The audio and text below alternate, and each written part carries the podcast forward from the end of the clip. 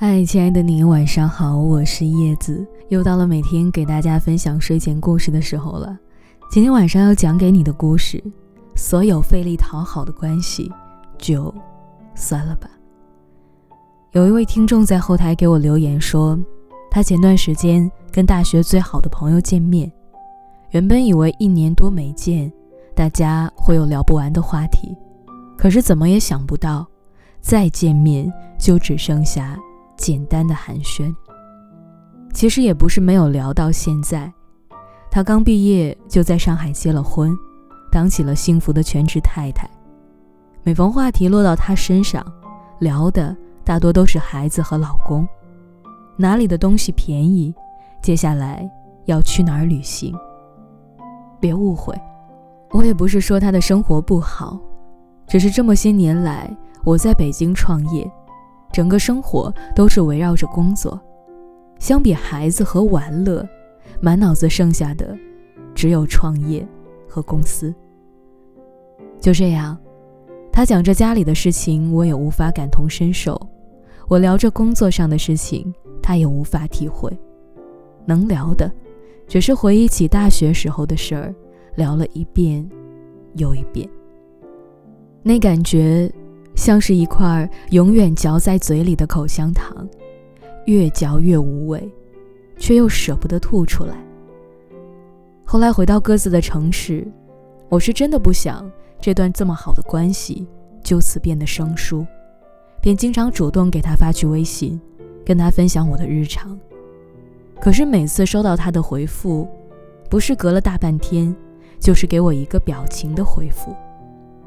聊到最后，他说他也搞不懂，为什么大学关系这么好的两个人，如今的见面却变得如此生疏。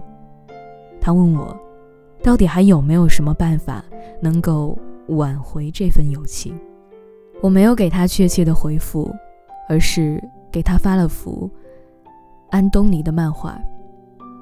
漫画里面画着两只蛋，在还没有孵化前，他们曾有过一段无话不谈的时光，一起躲避风雨，一起憧憬未来，彼此坚信会永远在一起。可是，在三个月孵化后，他们分别孵化成鳄鱼和小鸟，虽然感情如旧。但是走着走着，却感受到彼此的不同。鳄鱼喜欢吃肉，小鸟喜欢吃虫，它们吃不到一块儿去，而它们的生活方式也开始迥然不同。鳄鱼天天生活在水里，可是小鸟却天生不善水性。后来，他们更是聊不到一块儿去，他们开始渐行渐远，终于和平分开。漫画的最后有一行挺戳心的句子，说：“你看，感情的破裂并不一定非要什么理由，可能只是因为岁月在变迁，彼此在成长。”再后来，他再也没有给对方发去微信，而是除了群发微信，对方也再也没找过他。或许我们。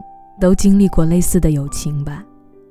随着岁月变迁，时间更替，我们都开始拥抱新生活，看待世界的眼光和光怪陆离的想法开始不再相同。那位曾经自以为能一直走下去的好朋友，从当初的无话不谈，到后来的无话可说。这也是为什么陈奕迅在歌里唱着。为何旧知己，到最后变不到老友？来年陌生的，是昨日最亲的某某。接受人生设定不同的伤感，再回头看，我们依旧还是最好的朋友，只是不再无话不谈而已。知乎上有个问题是：好朋友之间的关系是如何变淡的？有一个回答。恰好说中了许多友情破裂的原因。他说：“为什么没有人承认？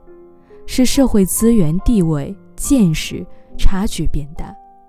你的苦闷他无法理解，他的彷徨在你而言是变相的炫耀。两个人无话可说，只能叙旧。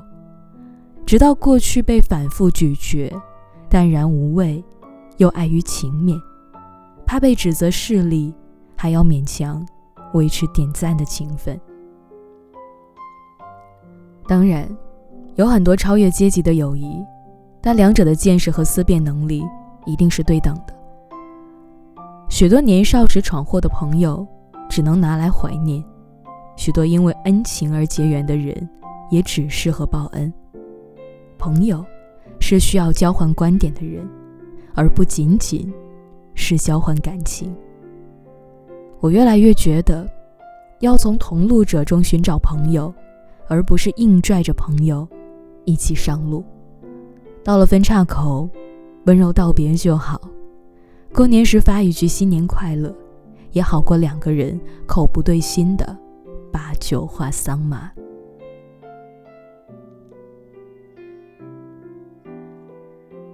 无论是爱情还是友情，一段健康的关系是无需费力讨好的。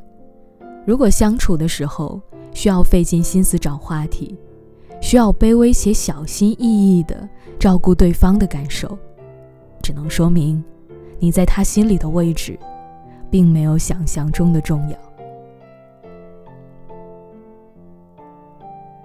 作家苏岑曾经说过：“他说，真正好的感情就是不费力，不需要刻意的讨好，努力的经营，两个人已是顺其自然的舒服。”如果一段感情，一个人，要让你耗费巨大的精力来取悦，这已注定不能是陪你走到最后的缘分了。大多卑微的讨好换不回如初的感情，真正好的关系从来都不需要刻意的维系。那些需要费力讨好的关系，就让它算了吧。毕竟人生短暂数十年。无论是爱情还是友情，最重要的都是相处不累。你说对吗？好了，各位，那今晚的故事就是这样了。感谢你的收听，祝你晚安。